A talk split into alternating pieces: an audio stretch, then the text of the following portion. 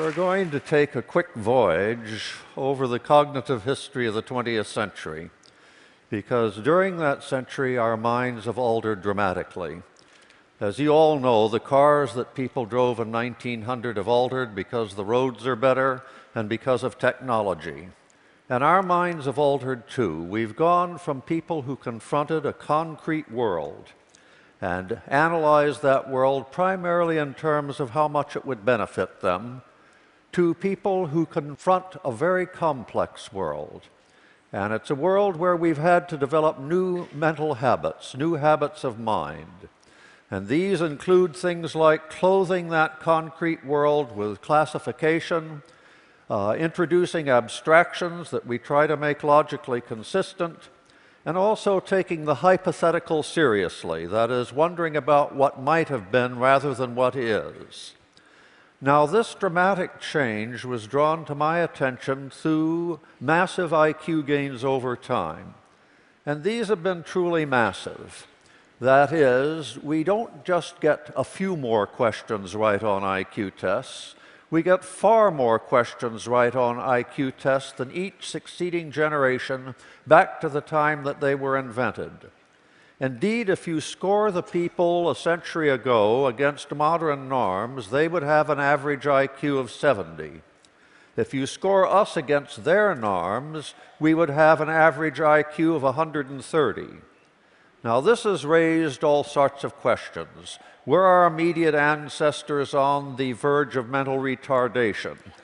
Because 70 is normally the score for mental retardation. Or are we on the verge of all being gifted? Because 130 is the cutting line for giftedness. Now, I'm going to try and argue for a third alternative that's much more illuminating than either of those. And to put this into perspective, let's imagine that a Martian came down to Earth and found a ruined civilization. And this Martian was an archaeologist, and they found scores, target scores, that people had used for shooting. And first they looked at 1865 and they found that in a minute people had only put one bullet in the bullseye. And then they found in 1898 that they'd put about five bullets in the bullseye in a minute. And then about 1918, they'd put 100 bullets in the bullseye. And initially, that archaeologist would be baffled. They would say, look, these tests were designed to find out how much people were steady of hand, how keen their eyesight was, whether they had control of their weapon. How could these performances have escalated to this enormous degree? Well, we now know, of course, the answer. If that Martian looked at battlefields, they would find that people had only muskets at the time of the Civil War, and that they had repeating rifles at the time of the Spanish American War, and then they had machine guns by the time of World War I. In other words, it was the equipment that was in the hands of the average soldier that was responsible, not greater keenness of eye or steadiness of hand. Now, what we have to imagine is the mental artillery that we have picked up over those hundred years. And I think, again, that another thinker will help us here, and that's Luria. Luria looked at people just before they entered the scientific age, and he found that these people were resistant to classifying the concrete world. They wanted to break it up into little bits that they could use. He found that they were resistant to deducing the hypothetical, to speculating about what might be. And he found finally that they didn't deal well with abstractions or using logic on those abstractions. Now, let me give you a sample of some of his interviews. He talked to the head man of a person in rural Russia. They'd only had, as people had in 1900, about four years of schooling. And he asked that particular person, What do crows and fish have in common? And the fellow said, Absolutely nothing. You know, I can eat a fish, I can't eat a crow. Uh, a crow can peck at a fish, a fish can't do anything to a crow. And the Luria said, But aren't they both animals? And he said, Of course not. One's a fish, you know, the other is a bird. And he was interested effectively in what he could do with those concrete objects. And then Luria went to another person. And he said to them, There are no camels in Germany. Hamburg is a city in Germany. Are there camels in Hamburg? And the fellow said, Well, if it's large enough, there ought to be camels there. And Luria said, But I, what do my words imply? And he said, Well, maybe it's a small village and there's no room for camels. In other words, he was unwilling to treat this as anything but a concrete problem. And he was used to camels being in villages, and he was quite unable to use the hypothetical, to ask himself, what if there were no camels in Germany? A third interview was conducted with someone about the North Pole. And Luria said, At the North Pole, there is always snow. Wherever there is always snow, the bears are white. What color are the bears at the North Pole? And the response was, Such a thing is to be settled by testimony. If a wise person came from the North Pole and told me the bears were white, I might believe him. But every bear that I've seen is a brown bear. Now, you see again, this person has rejected going beyond the concrete world and analyzing it through everyday experience. And it was important to that person what color bears were. That is, they had to hunt bears. Uh, they weren't willing to engage in this. One of them said to Luria, How can we solve things that aren't real problems? None of these problems are real. How can we address them? Now, these three categories classification, using logic on abstractions, taking the hypothetical seriously how much difference do they make in the real world beyond the testing room?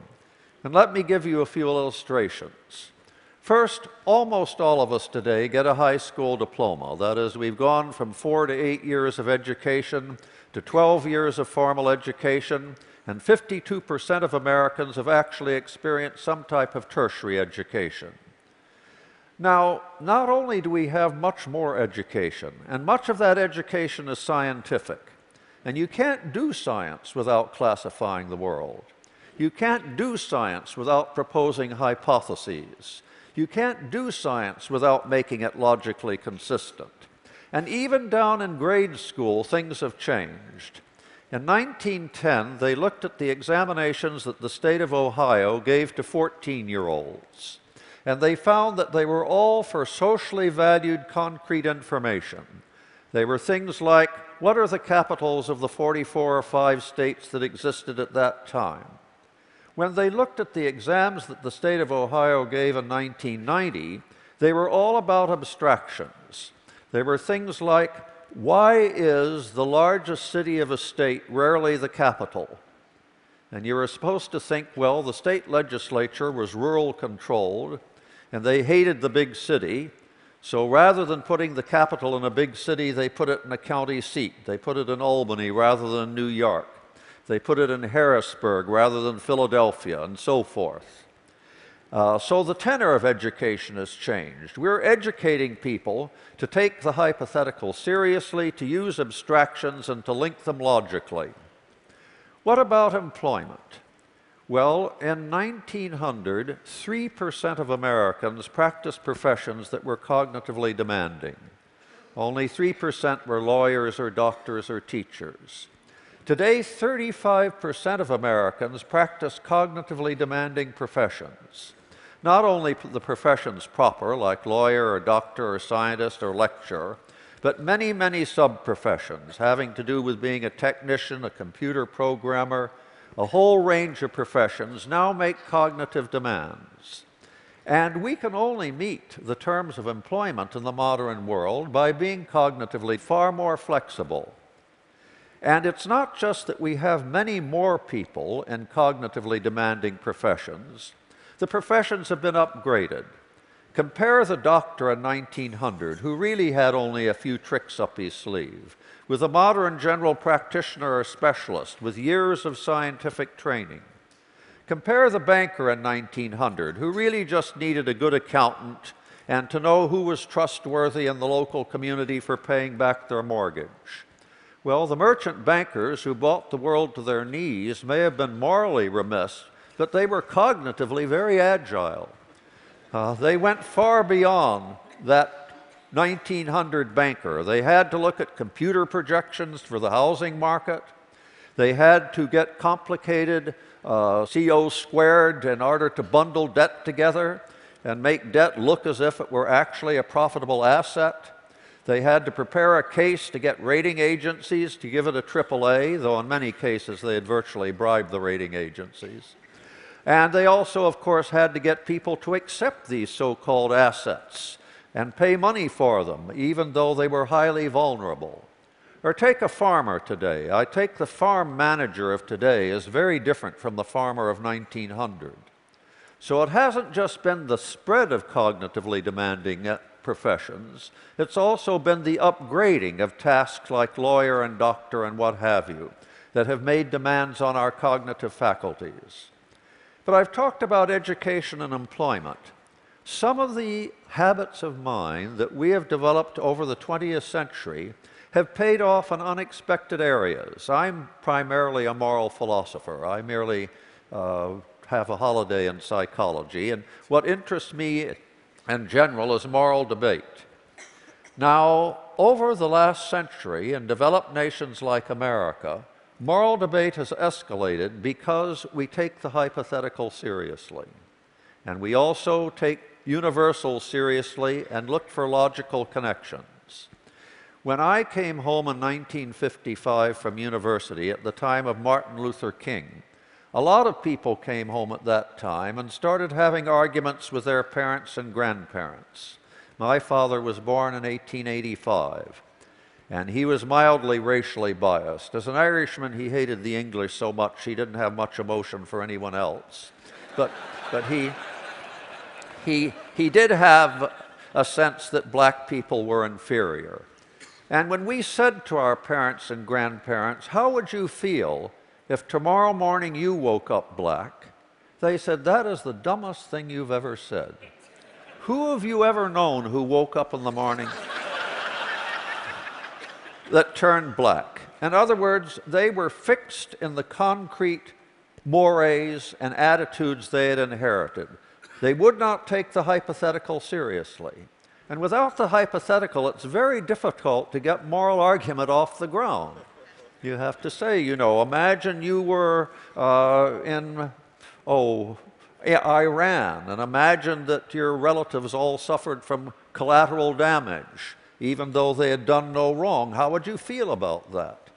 And if someone of the older generation says, well, our government takes care of us and it's up to their government to take care of them, they're just not willing to take the hypothetical seriously. Or take an Islamic father whose daughter has been raped and he feels he's honor bound to kill her. Well, he's treating his mores as if they were sticks and stones and rocks that he had inherited, and they're unmovable in any way by logic. They're just inherited mores. Uh, today we would say something like, Well, imagine you were knocked unconscious and sodomized. Would you deserve to be killed? And he would say, Well, that's not in the Koran. You know, that's not one of the principles I've got. Well, you today universalize your principles. You state them as abstractions and you use logic on them. If you have a principle such as people shouldn't suffer unless they're guilty of something, then to exclude black people, you've got to make exceptions, don't you? You have to say, well, blackness of skin you couldn't suffer just for that. It must be that blacks are somehow tainted.